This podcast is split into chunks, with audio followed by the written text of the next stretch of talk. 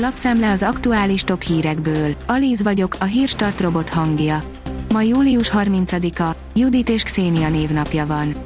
A lehető legkárosabb helyen indulhat olaj- és gázkitermelés. Több milliárd tonna szén jut a légkörbe, ha elindul a kitermelés az árverésre bocsátott kongói területeken, amelyek között trópusi tőzegmocsarak is vannak, írja a G7. Lemondhatnék, de még nem fogok, mondta Ferenc pápa, írja a 444.hu. Azt mondja, ha az egészségi állapota annyira leromlana, hogy akadályozná a feladatai ellátásában, akkor lemondana. Nagy öröm Gulyásnak, írja a 24.hu. Kiválónak tartja a benzinárstopot, a miniszter számára nagy öröm látni tankolásnál, hogy mennyibe kerülne, ha piaci áron kellene tankolnia. A 168.hu írja, rendkívüli kormányinfo, már déltől változik, kitankolhat hatósági áron.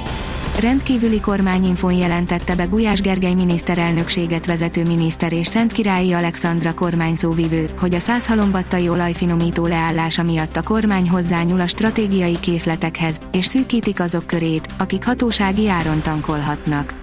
Az új szabályok már délben életbe léptek. Teljes beszakadás a gázáraknál, érkezik a fordulat Párhuzamos, elszigetelt piacok alakulnak a földgázkereskedelemben, miután Oroszország az ukrajnai háború miatt kivetett szankciókra válaszul Kínába irányítja az energiaexportját, áll a napi.hu cikkében. Egy újabb EU-s országba állították le az oroszok a gázszállítást. A lettek nem akarnak rubelben fizetni, a Gazprom ezért inkább nem szállít nekik gázt. Az energiaügyi vállalatuk közben azt mondja, nem is a Gazpromtól veszik az orosz gázt. A svájci Neu Zürcher Zeitung ír a Gazprom szombati reggeli bejelentéséről. Ez alapján a vállalat elzárta a Lettországba tartó gázcsapokat, áll a Forbes cikkében. A Bitport kérdezi, egy éve folyamatosan esik. Az IDC legfrissebb elemzése szerint az okostelefonpiac. A második negyedév eladási számai a korábban várt visszaesésnél is meredekebb zuhanást mutatnak. A Hír TV szerint nagy csata lesz a Sztyeppén, erre készülnek Zelenszkijék. Volodymyr Zelenszky elnök videóüzenetet küldött a világvezetőinek. Ebben azt kéri minden kormánytól, de elsősorban az Egyesült Államoktól, hogy jelentsék ki, Moszkva a terrorizmus állami támogatója. A vezes írja, F1, biztonsági őrvert meg egy fotósta pályán.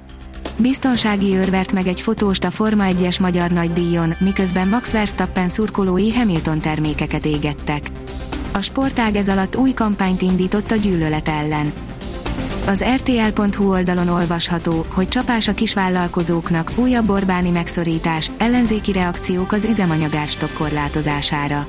A DK szerint addig szigorítanak majd az árstopon, amíg olyan kevés autóst nem érint, hogy észrevétlenül ki lehet vezetni. A magyar mezőgazdaság oldalon olvasható, hogy hazai élelmiszeripari üzemek 15 milliárd forintos uniós fejlesztési támogatásáról döntött a kormány. Az élelmiszeripari üzemek komplex fejlesztése című felhívás eredményeképpen négy magyar élelmiszeripari vállalkozás összesen 15 milliárd forint értékű fejlesztési forráshoz jut a Megújuló Vidék Megújuló Agrárium program részeként, jelentette be az Agrárminisztérium mezőgazdaságért és vidékfejlesztésért felelős államtitkára. Leváltotta Kovács Istvánt a Boxvilágszövetség. A korábbi olimpiai, amatőr és profi világbajnok távozott a szervezettől, írja a 24.hu. A 444.hu oldalon olvasható, hogy megverte a Getty fotósát egy biztonsági őr a Hungaroringen. Amíg a Valtonos őr a sajtósokkal volt elfoglalva, a pálya más részein épp a Forma egy egyetlen fekete pilótájának szimbólumait gyújtották fel a holland rajongók. A kiderül oldalon olvasható, hogy évszakokat átívelő hőmérsékleti kontraszt alakult ki hazánkban.